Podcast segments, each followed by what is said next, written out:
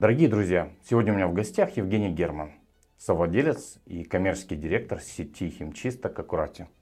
Спасибо, что пришел. Добрый день, Павел. Спасибо за приглашение. Это на самом деле уже наша вторая попытка снять интервью. Первый раз у нас здесь сверлили, поэтому да, да, да. нам пришлось переместить наше интервью. Скажи, пожалуйста, у меня традиционный вопрос. Угу. Это про основы. Я знаю, что ты по образованию медик. Да, я врач, врач. по образованию. И каким образом медик вдруг решил заниматься бизнесом? Угу. При том, насколько я знаю, твой партнер твой брат. Ну, мой троюродный брат, троюродный да, брат. Виталий.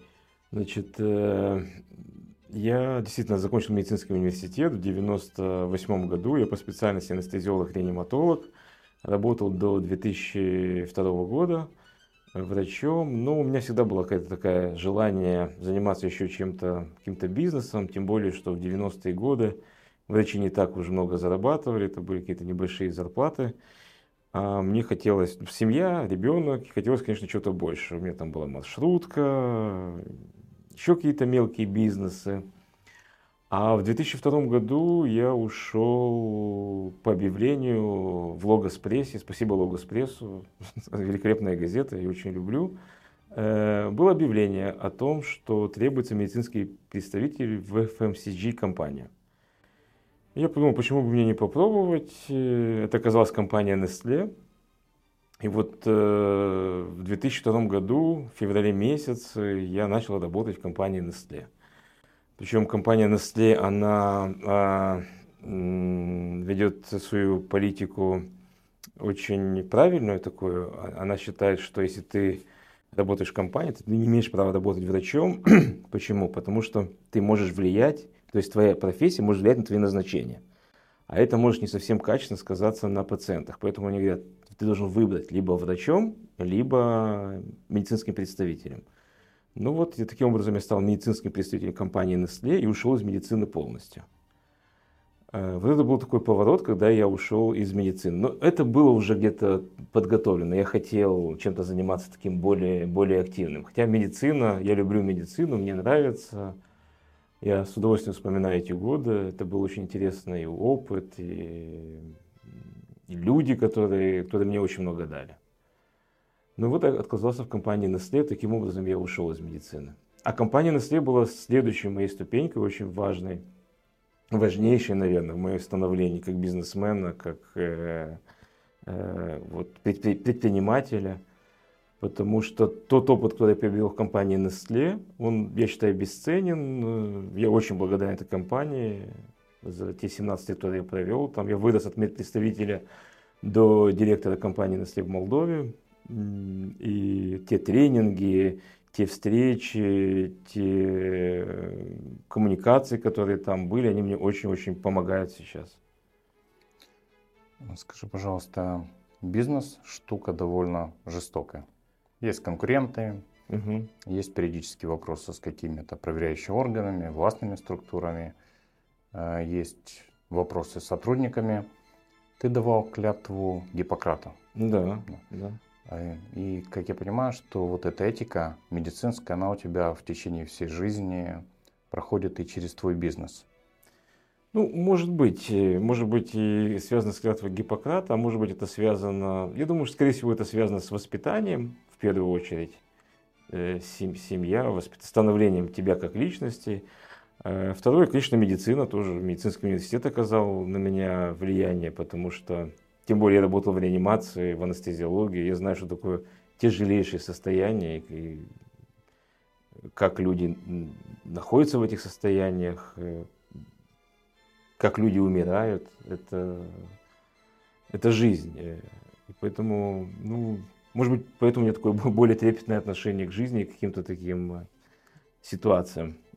Есть все намного страшнее, чем не знаю, конкуренция, проверяющие органы и так далее. Жизнь ну, такая. С какими людьми ты не можешь работать? Я не, не могу работать с нечестными людьми. Это в первую очередь э, только вот с такими людьми. Остальное все можно обговаривать, договариваться, обучать, обучать, обучаться, учиться, учить. Все остальное можно делать. У вас э, династия врачей в семье, либо ты... Ну, видите, у нас в Молдавии сложно говорить о династии врачей, учитывая, что у нас не так уж много было врачей до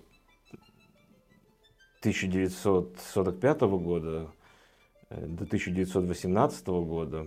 Э, у меня мама врач, у меня моя супруга врач, родители супруги врачи, моя сестра действующий врач, сестра моей супруги действующий врач. То есть я в таком в окружении врачей, ну это не династия. Династия, ну да, у меня мама врач, конечно, она оказала на меня огромное влияние и с точки зрения становления меня и как человека, и как, как врача тоже она во многом оказала на меня влияние. А в детстве кем мечтал быть, когда учился в школе? В детстве, в детстве я мечтал, э, мне было, ну я так осознанно помню, таких уже четко, это где-то 9-10 класс, это было так, историк. Почему? Потому что это было время перестройки. Тогда появилось очень много книг, вот это вот передачи, там все обсуждалось, всплыло много фактов. То, что мы все знали про коммунистическую партию, про Советский Союз, все оказалось не так. Э, это было очень интересно, очень интересное время. И это время оказало на меня очень большое э, влияние. И с тех пор я вышел таким...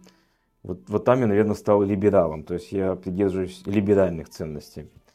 Э, я хотел быть историком, первое. Второе, я хотел быть военным. Это был где-то в девятом классе.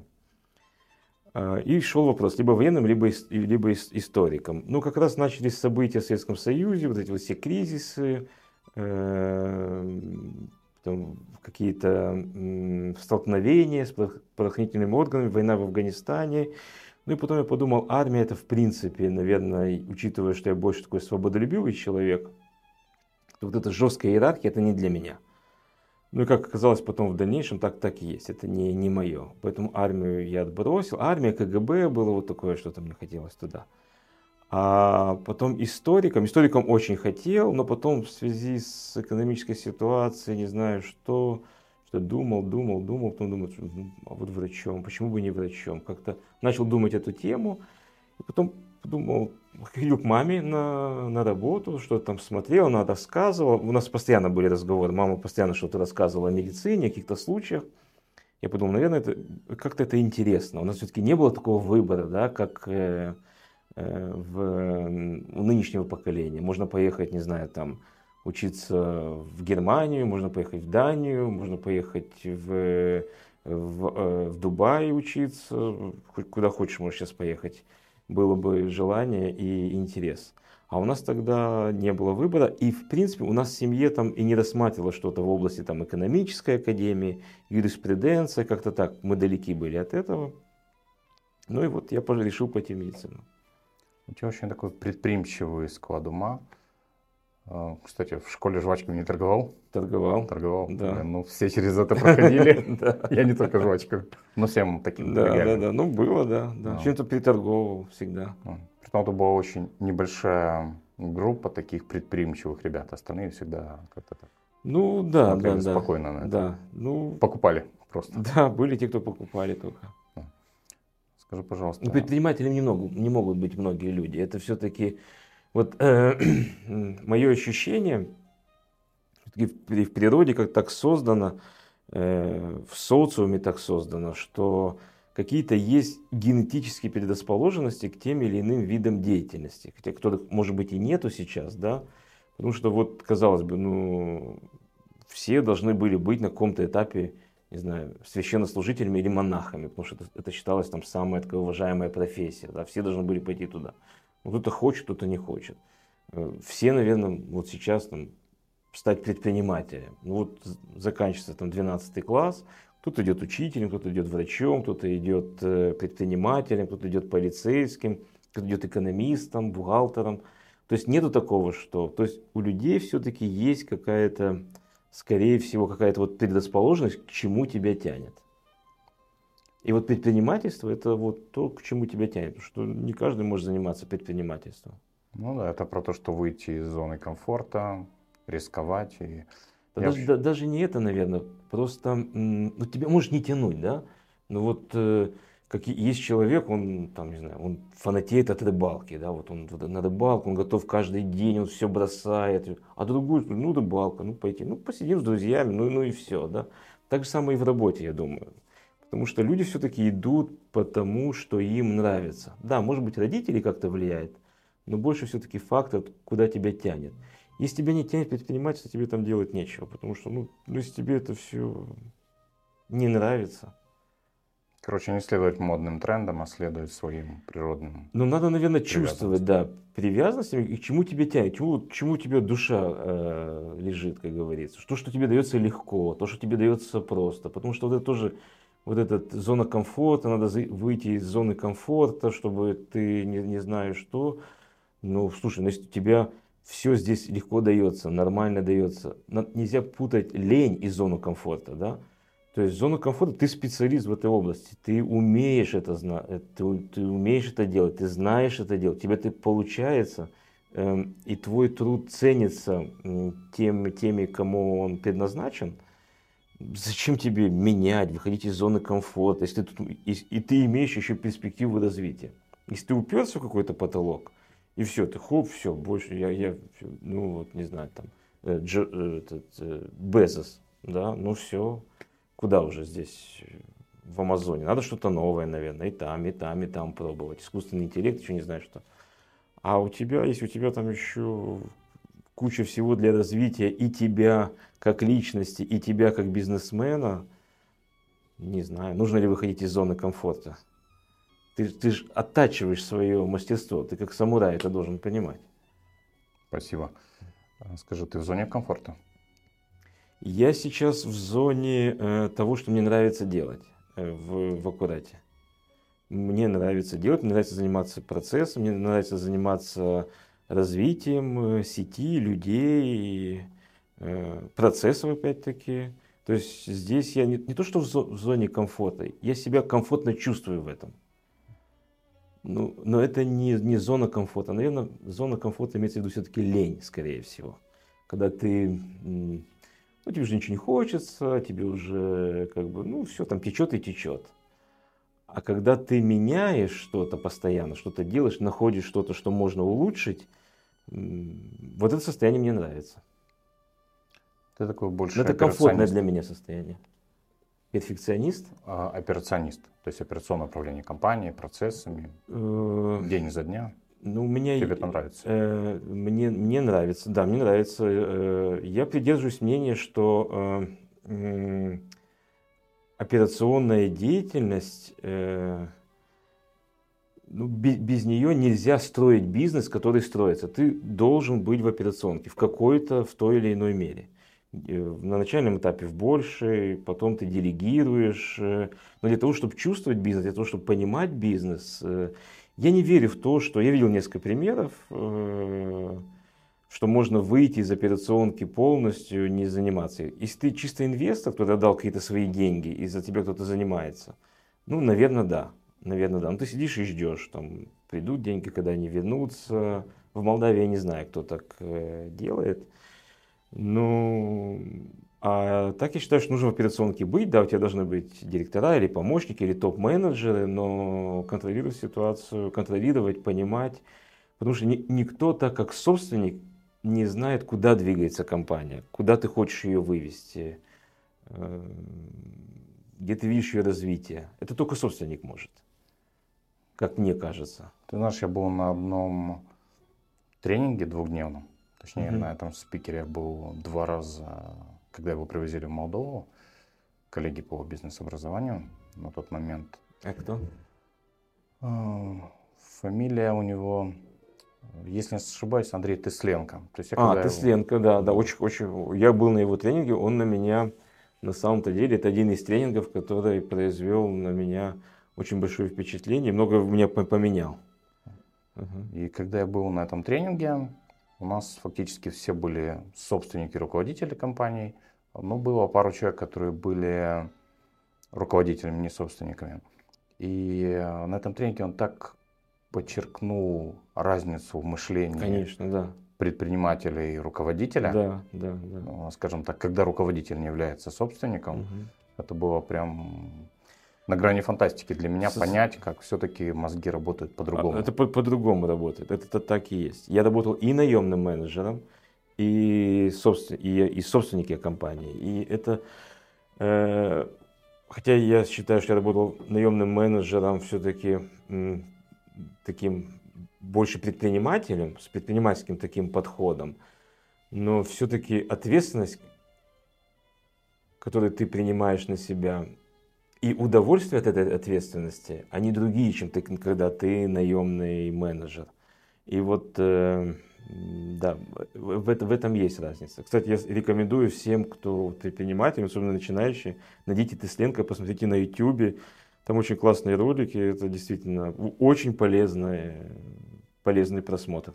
Скажу по секрету, в этих роликах нет всего того, что Тесленко говорит на курсах да, открыто, да, конечно, потому что да. у него такой, Там можно записаться, по-моему, онлайн. Да, он сторонник такого очень жесткого подхода к менеджменту, у него такие очень провокационные. Но он очень жесткий, очень циничный такой подход, но при этом э, очень прагматичный, как ты правильно сказал, подход. Он говорит о том, что э, собственник несет ответственность за компанию, и он в том числе несет ответственность и перед собой, и перед работниками, и перед своей семьей, и перед своими родителями. Это надо очень четко понимать. Обычно размер компании зависит от того, какую ответственность берет на себя ее собственник. То есть там, на самом деле, чем больше компания, тем больше ответственность на себя взваливает ежедневную mm-hmm. собственник этой компании. Ну, можем привести как пример Илона Маска, либо... Хотя для меня, честно говоря, любой предприниматель такой герой, даже если у него маленький какой-то киоск, он торгует угу. на базаре овощами, все-таки он, у него есть эта предприимчивость. Согласен, согласен. Скажи, тебе в твоем бизнесе сейчас э, часто приходится принимать какие-то решения, которые несут риск, либо все идет так, скажем, практически без каких-то кризисных ситуаций? Э, ну, не, ну есть какие-то ситуации, но мы стараемся минимизировать какие-то риски, потому что э, риски это, ну как, э, значит, где-то что-то не просчитал, где-то что-то сделал неправильно. Бизнес, в принципе, при нормальных просчетах, математике, вначале ты рискуешь, да, то есть как бы пойдет, ты инвестируешь деньги, пойдет это или не пойдет, ты же не понимаешь, вот ты начинаешь что-то делать, да, вроде бы все, все открывают какое-то кафе, да, или там какой-то какой бизнес. Вот одного получается, у десятерых не получается, да, почему? Разные подходы, да, и вот здесь риск, да, как ты вошел в этот бизнес, все ли ты просчитал, все ли ты делаешь правильно. И здесь риск потерять деньги. А когда уже бизнес запущен и есть бизнес-процессы, наоборот, я считаю, рисков должно быть как можно меньше для твоего бизнеса. Для этого и есть ты, есть менеджеры, чтобы рисков было меньше. Рисков должно быть как можно меньше. Если ты делаешь какую-то инвестицию, да, какую-то раз, ты занимаешься одним бизнесом, ты хоп, и решаешь, а давай-ка я построю дом. 48 этажей в селе Слободзея Душка Кривлянского района. Ну, наверное, риск есть. А если у тебя бизнес, который развивается, или ты решаешь, там, да, у меня бизнес сейчас в Молдавии, ну, давай-ка я открою его в Дубаях. Причем так, приеду, открою, вот возьму там каких-то денег, переведу и открою. Ну, вот здесь риски есть. А если ты подготовишься, ну, наверное, нету рисков. Знаешь, у меня здесь э, пару недель назад э, была Виктория Терентьев, это владелец сети магазинов премиум нижнего белья Витапраев. Угу, угу. Ты ее знаешь, ты с ней ходишь вместе в КМБ, да, в Куб да, КМБ, да. в Куб КМБ. Она говорила о том, что многие моменты, когда начинала бизнес, либо какие-то рекламные акции на ТикТок, угу. то есть она делает это не просчитывая всю экономику, потому что если бы просчитывала всю экономику, может быть, она и, и начинал этим бы, заниматься. Да. У меня такой же подход, угу, то есть там, угу. как говорил великий Мао Цзэдун, прыгай в бассейн, не умеешь плавать, и поплывешь. Я, правда, добавляю, добавляю еще, что или утонешь, но угу. мне как-то удается выплывать. Даже этот проект по бизнес-беседам, по интервью, наверное, если бы я знал, когда его начинал, в итоге, какие усилия придется приложить, и в том числе какие-то определенные инвестиции, может угу. быть, я бы не вступал угу. в это все. Но в итоге процесс э, не прекращающийся угу. во всех смыслах.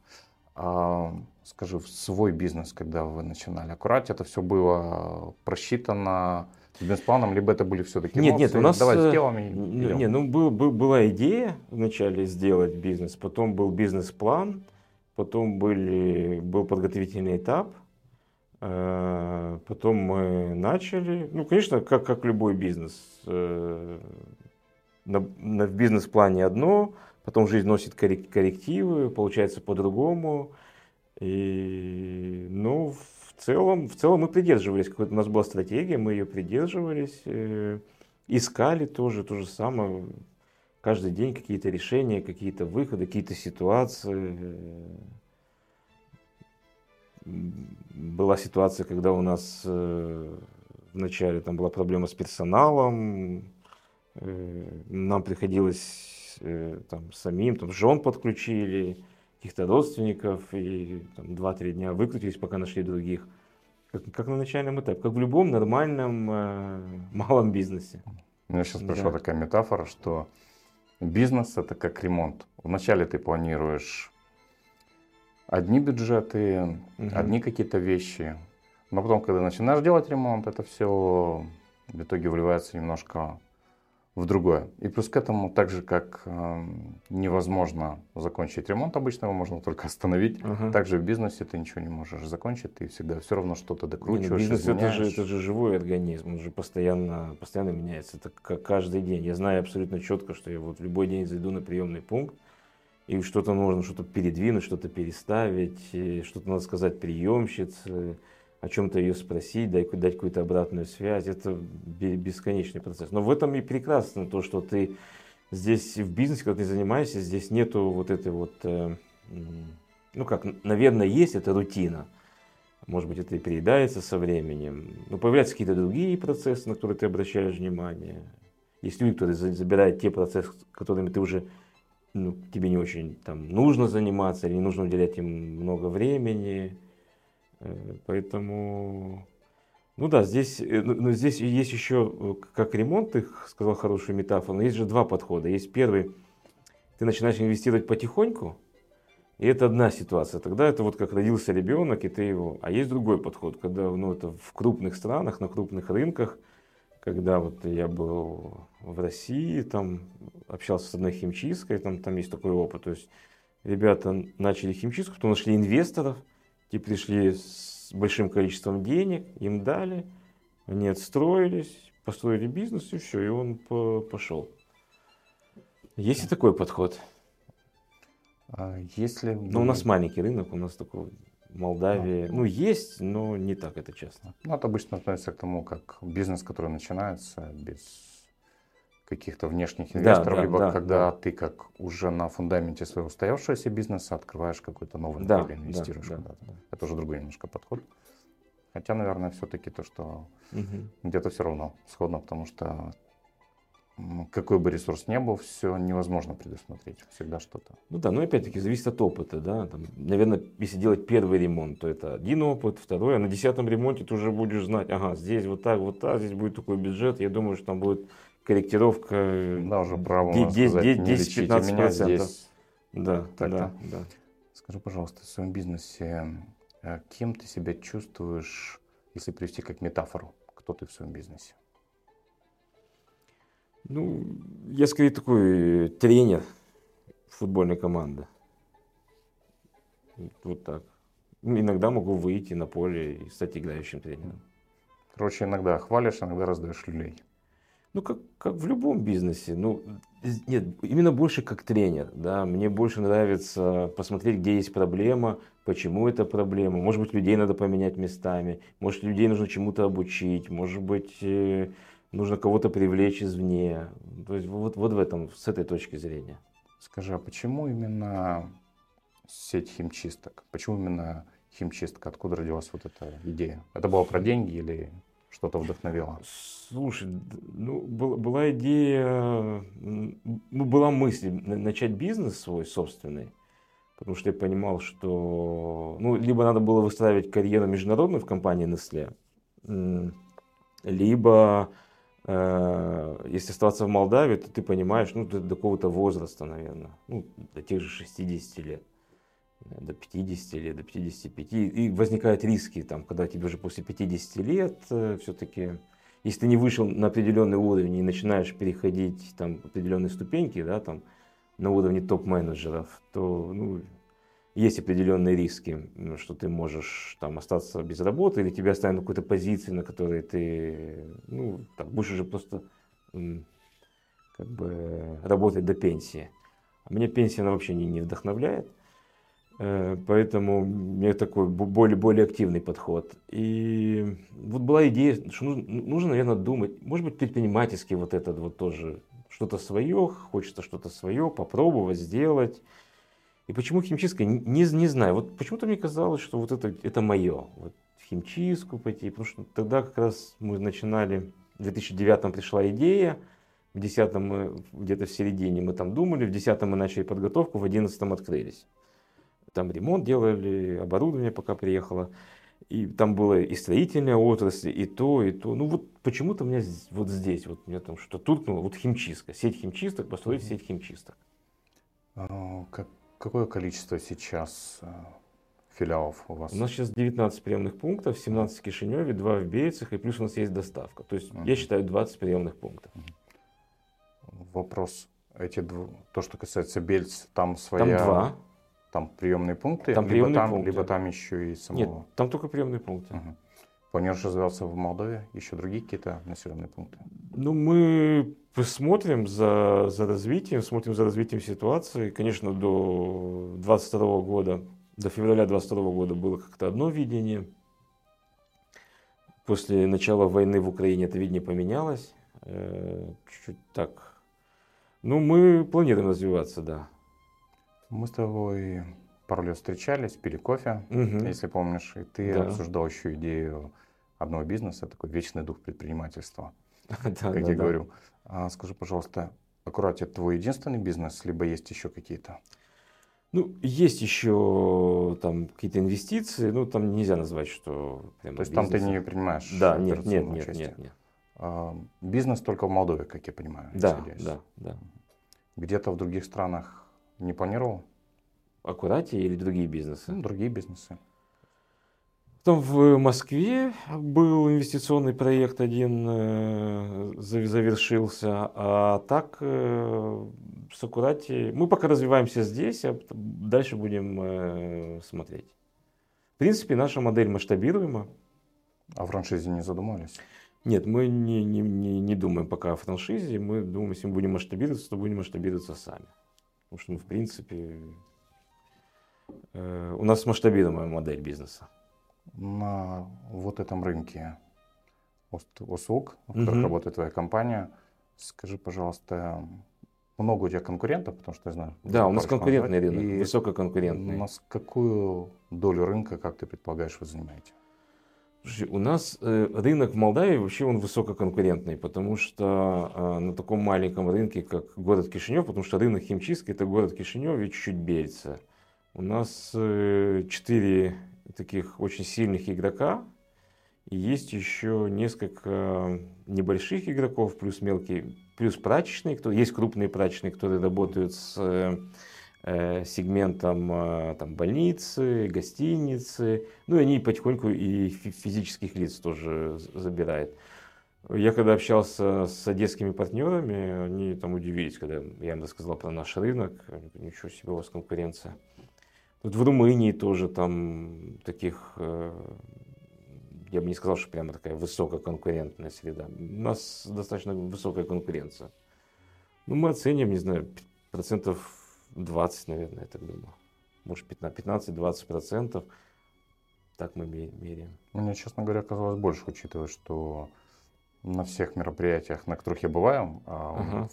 обычно я бываю, в основном это на бизнес-мероприятиях, всюду идет твоя активная рекламная кампания. Раздаются дисконтные угу. карточки. Ну, мы вас... работаем, да, мы работаем, растем. Э, но мы, э, есть химчистки, которые э, есть еще Советского Союза осталось, у них очень большая клиентура. И потом есть химчистка, первая частная химчистка, которая открылась. И они, им уже, по-моему, в районе 25 лет или 20 с чем-то лет. И, соответственно, они в два раза старше нас, у них э, клиенты. Клиент химчистки, он достаточно консервативен. Он обычно не меняет химчистку. То есть ему здесь понравилось, все более-менее нормально, его устраивает, он не будет менять. Э, то есть мы, мы когда открылись, мы скорее каких-то новых клиентов привлекли какими-то своими действиями, взаимодействием, чем забрали у кон- конкурентов. Они могут мигрировать, могут быть недовольны каким-то качеством у тех или иных э, игроков, потому что это сервис. И здесь услуги, здесь очень много субъективизма. То есть одному, то, что одному человеку кажется на 100% качественно, другой скажет, нет, нет, нет, давайте мне переделайте. Это, это есть такое. И есть такие люди, которые мигрируют э, по кругу, мы знаем, они проходят все химчистки, но возвращаются в то, откуда, откуда начинали. Ты знаешь, я лояльный клиент вашей угу. сети. Да, знаю. У вас очень хорошая программа лояльности. Я угу. как раз выбираю, когда у вас какие-то угу. там хорошие дискаунты и беру. И, кстати, спасибо. У меня есть один проект, который я в скором времени буду стартовать. Это такой проект притчи бизнес-самурая. То есть там ага. я в кимоно. Ага, да, да, да. Мое старое угу. кимоно, которым занимался айкидо, я принес к вам. Так. И в итоге мне его не только почистили, но мне его еще и покрасили. Угу. И в этом проекте э, у меня мой меч, мы катаемся, да, видел. Да, да, да. Здорово. И в этом проекте у меня будет загримировано лицо. Но меч, меч мы не покрасили. Меч не красили, с мечом все окей. У меня в этом проекте будет загримировано лицо, как в кабуке в японском театре, там что-то подведены брови и так далее. Там.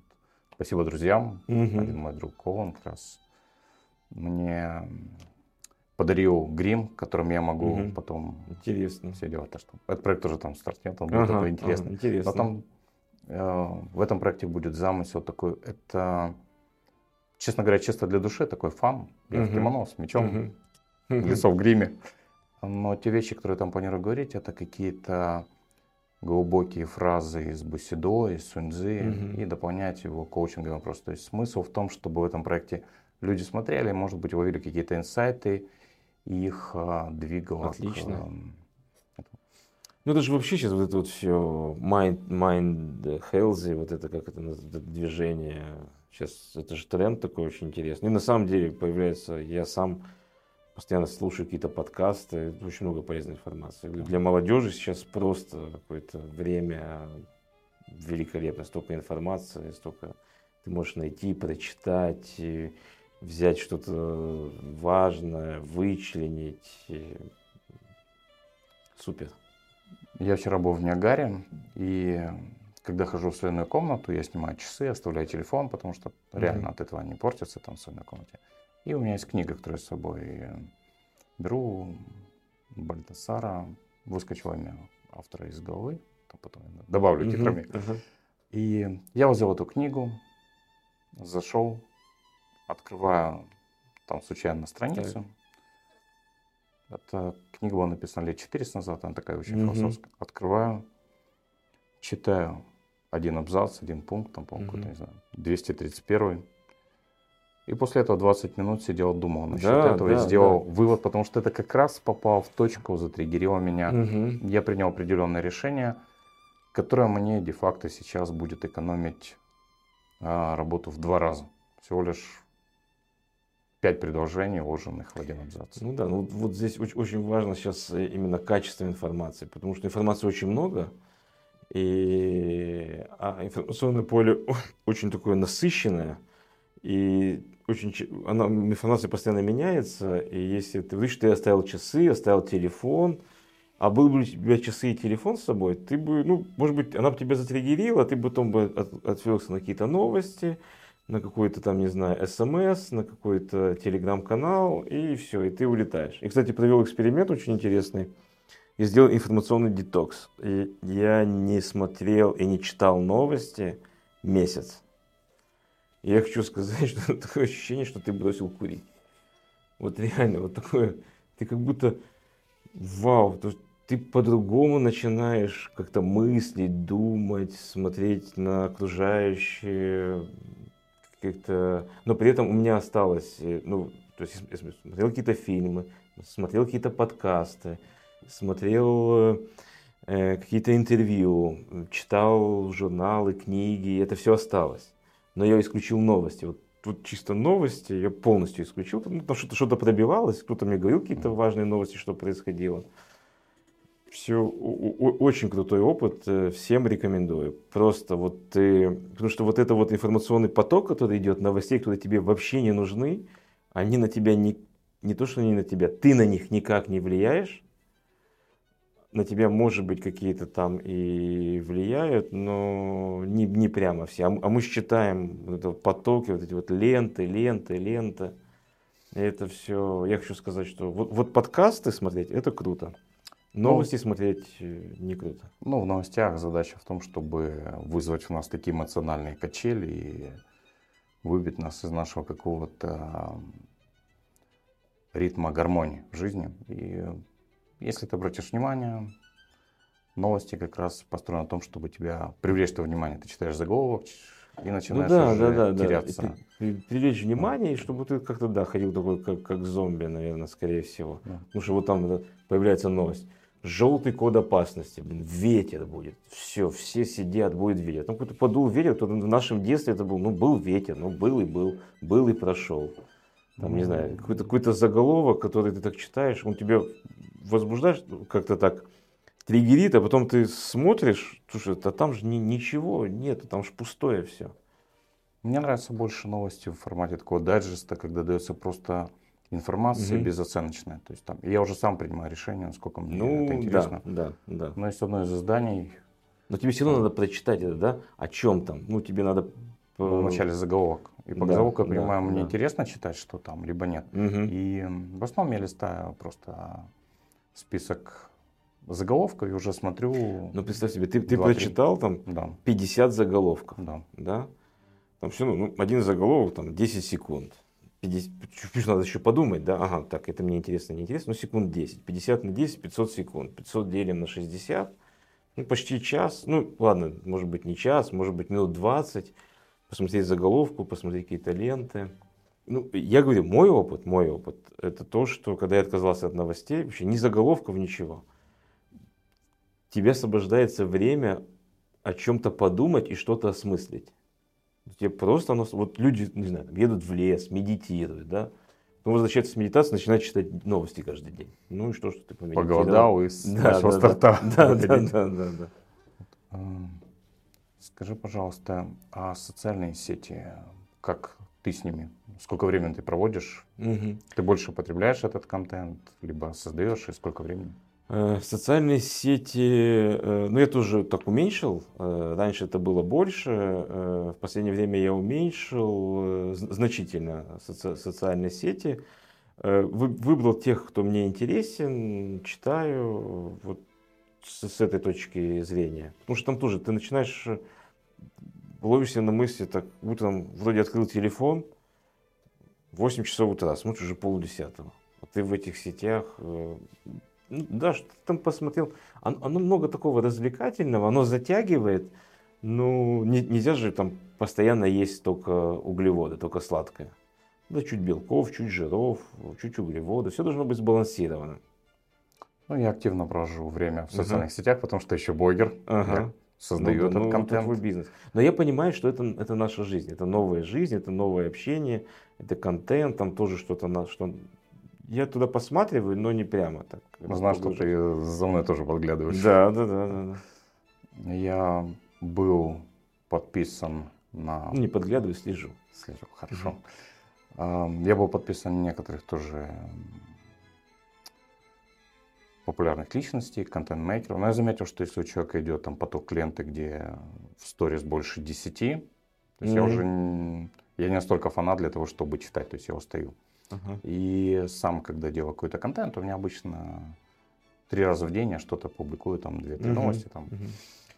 Притом какие-то умные новости, какие-то умные вещи, они заходят так uh-huh. себе. Uh-huh. Ну да, но да, сам, да, да. Но я понимаю, что по uh-huh популярности, все умные вещи, которые там публикуются, или выдержки из интервью, их всех э, процентов на, наверное, раз в 50 превосходит моя собака, потому что когда я публикую свою ну собаку, Арни просто звезда. Это то, что людям интересно. Но на самом-то деле, то, что людям интересно глубоко там.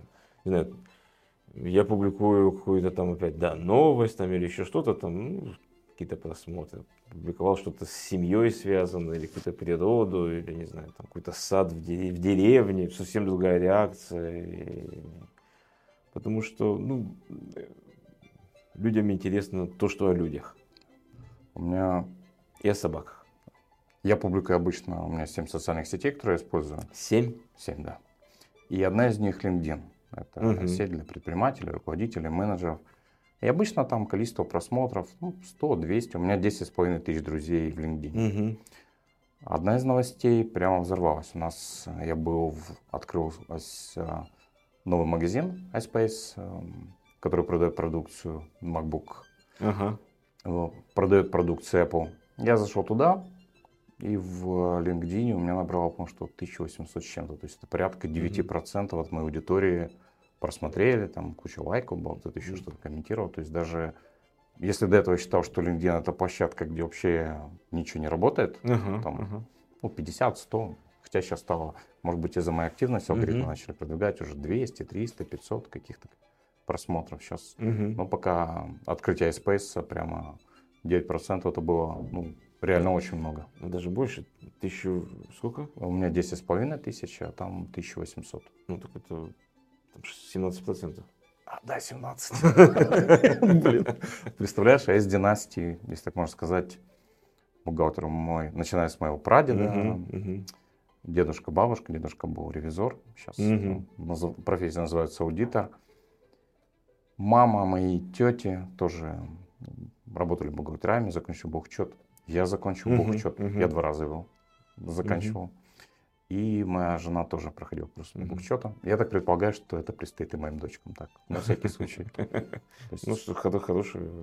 Но когда я учился в школе бизнеса, там было предпринимательство, бухучет, но отношение было к бизнесу не как просто к машине по зарабатывать деньги, а к живому организму. Ну, да. И вот эта метафора, когда там руководитель это мозг компании, угу. деньги это кровь, угу. есть еще ну, сердце, да, да, да. Имеет определенные право. операционные руководители, руки, угу. ноги.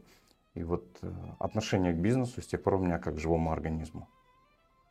Согласен. Можно еще относиться как к, к игре. Ну, живой организм, да, ну, наверное, ближе нам так. Э, потому что, ну, обычно, знаешь, когда там день рождения, там, 10 лет, вот как наш бизнес, 10 лет, как будто как ребенок исполнился там или еще что-то. Ну да, мы ближе такое. Кстати, у меня в моем проекте уже э, я выпустил 10 программ. Угу. Тогда, когда ты ко мне приезжал и внизу да. свели вентиляцию, десятая угу. программа должна была быть с тобой. Ну, уже 14 Отлично. мы снимаем. Отлично. Поздравляю. Благодарю. Кстати, у меня там тортик обещали подарить с этой надписью. Ага. Там одна из таких, как сказать, короче, производителей. Вот ага, ага. Да. Скажи, пожалуйста, у меня ощущение, потому как я тебя давно mm-hmm. знаю, ты такой спокойный, уравновешенный. У меня такое ощущение, что в твоем бизнесе все как-то шло так больше по накатанной, без каких-то резких кризисов. Потому что у меня были кризисы, когда я падал, я угу. думал, я на дне, оказывается, что снизу стучали, я проваливался еще ниже, и потом ты вскрапкивался. Были ли Нет, у тебя были кризисы, почему? Можешь вспомнить что-то такое, что... Ну, было, жестко? когда у нас э, на каком-то этапе ушло там 40% команды. Это из какого количества людей? Ну, это из... Э, ну, сейчас, сейчас скажу так. У нас было где-то... Э, человек 15, и вот где-то 6 человек ушло одновременно. Это было так существенно достаточно. Вот тогда, когда мы э, сами там что-то впрягались, работали. Нет, кризисы всегда, всегда случаются такие э, какие-то рабочие моменты. Ну так прямо, чтобы... Ну, ковид был. Ковид, конечно, был тяжелый. Никому не нужна была да, да, одежда. Да. Ну да нет, просто все сидели дома, никто никуда не, не, не, выходил. И мы и работать не могли. Мы не могли не принимать одежду, ничего, и люди не выходили. Ковид был очень серьезный такой кризис. Но он там нас многому чему научил. И мы использовали это время для каких-то внутренних перестроек, то, что мы доработали какие-то процессы, какие-то подумали, как нам лучше, что-то мы сократили, какие-то приемные пункты закрыли. То есть было бы вот 20 год был очень такой... А о чем ты думал в этот момент, когда сидел дома, что ты чувствовал? Потому что там общее состояние было такое, все, нас всех закрыли, это навсегда, мы все умрем. Не, ну я, я же врач по образованию, я понимал, что это не навсегда, и по, эпидемия, она же имеет свою эволюцию. Вирус, он же тоже не дурак, он понимает, что он, если он убьет всех людей, то ему негде будет жить, не с кем. Человек носитель вируса. Это окружающая среда. Это как мы сейчас возьмем и убьем планету. Ну, взорвем планету, и где мы будем жить? Ну все, конец. Так и вирус. Он эволюционирует, и потом люди становятся его носителем, он живет спокойно, как мы там носим миллионы бактерий в себе и даже не замечаем их. Просто Поэтому перешел. я понимал. Другой вопрос, сколько времени, насколько нам хватает ресурсов. У нас были резервы, насколько мы готовы терпеть. Ну и слава богу, так э, все достаточно быстро разрулилось. Нам начали какие-то послабления, и, и все пошло более-менее нормально. Скажу, что у нас не, не, мы не пошли по китайскому жесткому варианту, когда всех закрывали там на несколько месяцев. И но в Китае помогали людям, там что давали. Ну, так говорят. Не, не знаю, точно в Китае не был. Но ну, все прошло более-менее. В принципе, мы сгруппировались, э, все все понимали, сложная ситуация, работали. Пока не было работы, еще раз говорю, мы какими-то процессами занимались, что-то обсуждали, что-то дотачивали. Потом появилась какая-то работа, какие-то юридические лица мы начали, потом какие-то пункты открылись и пошло. Самое главное, что мы сохранили людей. Это самое главное. Никто не ушел, никто не уволился. Там, ну, может быть, кто-то уехал. Так костяк остался полностью. А вот этот кризис, о котором ты рассказывал, когда ушло 6 человек из 15, угу. можешь, э, опять же, если хочешь, если нет, нет, рассказать, почему это произошло? Они ушли конкурентам? Они ушли конкурентам, да. Ушли конкурентам. Открылось другое химчистка и забрала их, да. Забрала их. Никто потом не возвращался. Э, были попытки, но в принципе нет, мы никого не, не, вернули.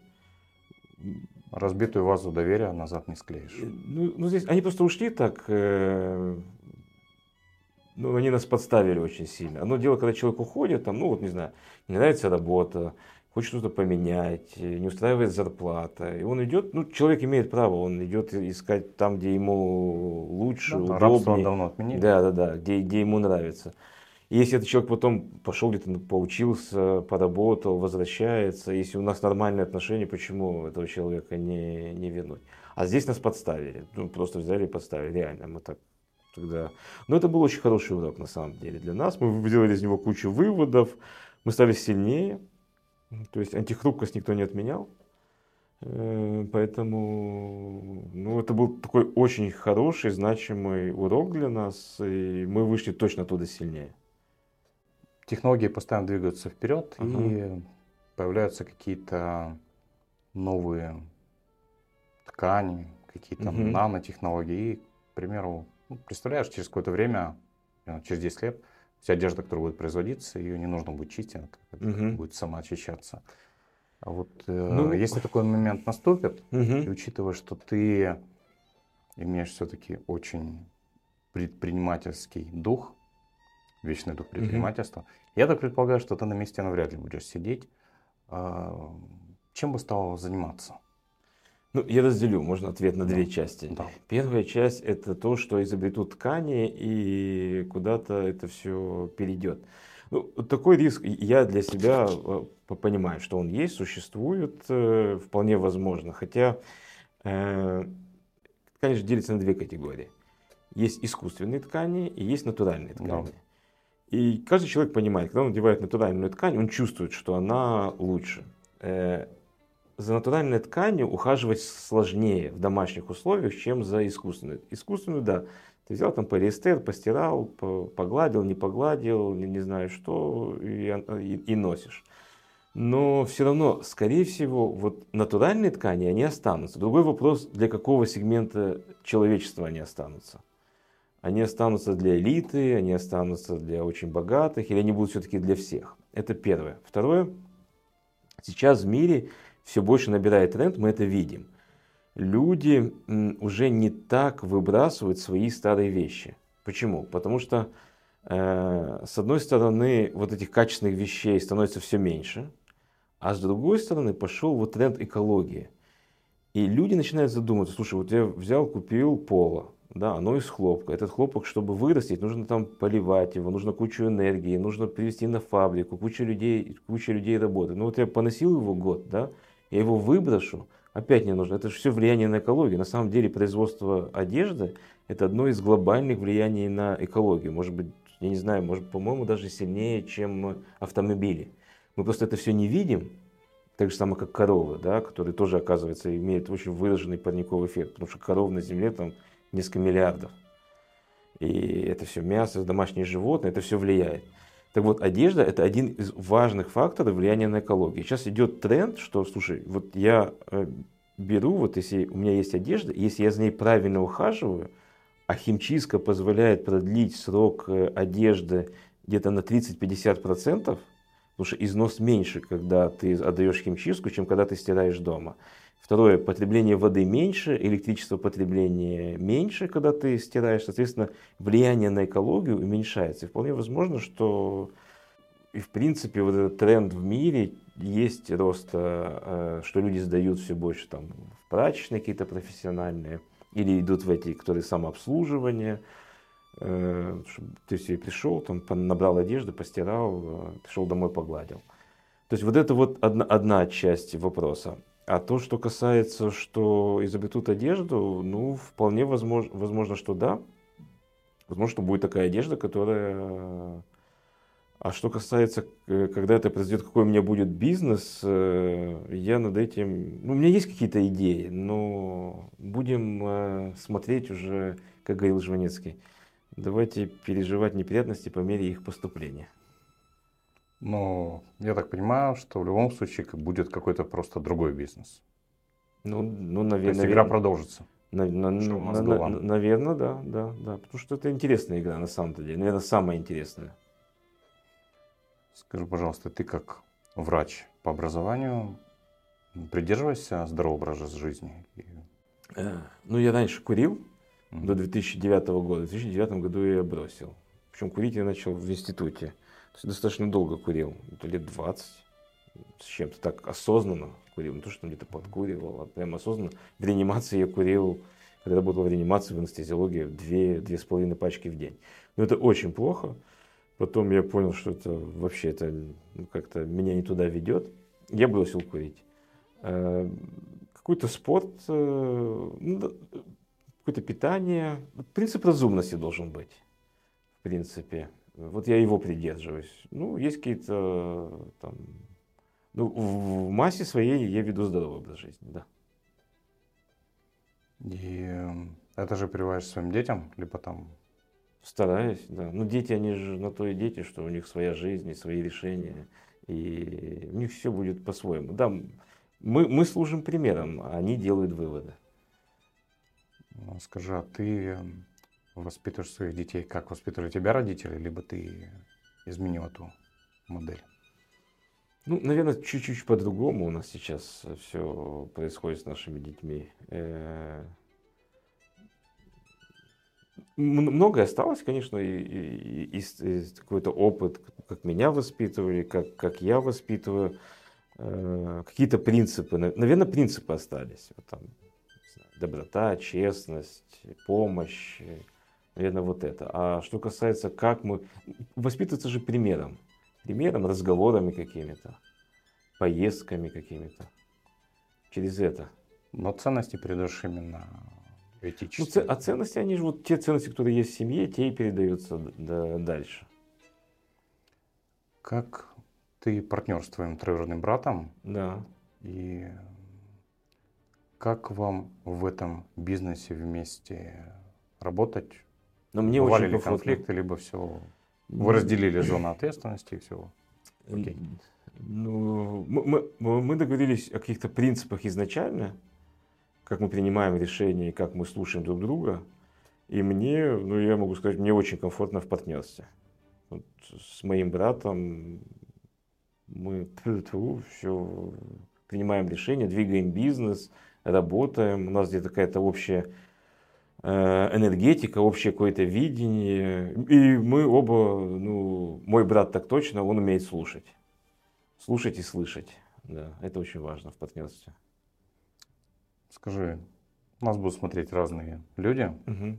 Некоторые, может быть, задумываются о том, чтобы открыть бизнес, войти в это. Люди разного возраста. Ты помнишь, было такое там, отрицательные советы? То есть там угу. какие бы таких пять отрицательных советов от говорящих человека для того, чтобы заниматься бизнесом, ты бы дал? отрицательных советов. Какие-то негативные стороны, а. когда ты занимаешься бизнесом. Угу. То есть пять таких пунктов. Отговорить людей? Да. Отговорить людей, зачем заниматься бизнесом? Да. Исходя из своего опыта, ага. те недостатки, которые есть. Ну, вы должны понимать, что вы будете заниматься бизнесом 24 дробь 7. То есть 365. Ну, 3, да, и дробь 365, и дробь вся жизнь. Ну, вся жизнь компании. Почему? Потому что ну, ты можешь лежать на море, на пляже, да, и при этом обдумывать какие-то вопросы. Ну, у меня, во всяком случае, так голова работает. Я читаю книгу, какую-то у меня, меня всегда идет, я через книгу медитирую, через книги. И я вот читаю книги, там какие-то мысли, они мне обычно переталкивают какой-то свой бизнес, и я ловлю какие-то мысли, которые вот мне нужно вот это сделать, вот это, вот эту мысль я могу взять отсюда, а вот эта мысль вообще моему бизнесу не подходит, но она меня перебрасывает куда-то в другое совершенно измерение в моем бизнесе, я понимаю, что мне вот там нужно сделать совсем по-другому. Это с этой книгой вообще не связано. Но ты, когда предприниматель, ты постоянно об этом думаешь. Ну, ты не можешь об этом не думать. Не, не знаю, я так не могу. Ну, не, я могу, наверное, когда я под водой не дышу, там, э, когда я плаваю или когда там я играю в футбол, я отключаюсь. Да, ну только закончилось все, ты уже джук-джук уже включился. Э, вот это. Э, второе, придется взаимодействовать с большим количеством людей. Не все будут согласны с вашей точкой зрения, у кого-то будет своя, что-то нужно будет отстаивать, с чем-то нужно будет соглашаться. Третье, периодически надо будет, наверное, ну, интересы бизнеса превыше всего. То есть либо твое эго, либо интересы бизнеса, да, потому что ну, нужно понимать, ты иногда, ты, тебе кажется, что твоя идея супер, что она вот гениальная, что она вот все, а потом ты спрашиваешь одного, второго, пятого, десятого, и оказывается, что вот, а вот оказывается не совсем супер и не совсем гениально, а вот нужно сделать по-другому. И это надо понимать. Да, можно сказать, нет, делаем как, как я сказал. Ну, это такой путь. Э, лучше все-таки прислушаться к тому, что и, иногда надо принять такое решение. Иногда собственник, он видит лучше, чем окружающий. Такое бывает тоже. Здесь надо очень четко понимать э, и делать выбор, когда ты прислушаешься к другим, а когда ты говоришь, нет, слушай, да делаем так, я считаю, что вот так должно быть, и, потому что ты чувствуешь свой бизнес. Э, но здесь вот такое вот противоречие, оно всегда будет. Что еще? Э, Ну, надо понимать, что в, начале не, не всегда будут деньги, и не всегда будет прибыльность. Надо, надо быть готовым, и надо быть, вот я очень четко понимаю, э, надо перетерпеть. Есть периоды, когда надо просто перетерпеть. Надо, вот не идет, вот кажется, что все, вот конец, надо закрывать, начинать что-то новое. Надо сидеть, думать, может быть, да, надо закрывать и закрывать что-то новое, но периодически надо просто терпеть, стиснуть зубы и идти вперед. Ну, и очень часто ты проходишь какой-то этап, и хоп, и оно пошло. И вот как ты, вот маховик, ты вот вроде вот что-то крутишь, крутишь, крутишь, крутишь, вот эту вот машину, помните, как раньше заводилась? Uh-huh. Раз, два, три, не ну все, бросаем эту машину и идем отсюда. Четвертый раз, хоп, она дрын, и все, и вы поехали. Вот это, наверное. Хорошая и, метафора. Да, и еще одно, это э, ну, люди, которые вас окружают.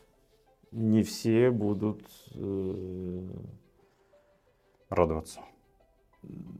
Радоваться, переживать, сопереживать. Надо четко понимать, есть где-то процентов 10-15 людей в компании, может быть, в некоторых везучих компаниях, я считаю, что у нас там больше этот процент намного, которые вот переживают за дело, которые вот они готовы там и задерживаться, готовы там что-то э, инвестировать в свое время, думать об этом бизнесе, это тоже очень важно, да, о твоем бизнесе, кто-то думает о твоем бизнесе. А, таких людей не так уж много, их надо ценить, а большинство, ну вот они пришли, они сделали свою работу, ушли, и это нужно, это нужно понимать, это, к этому нужно нормально относиться, нормально надо относиться.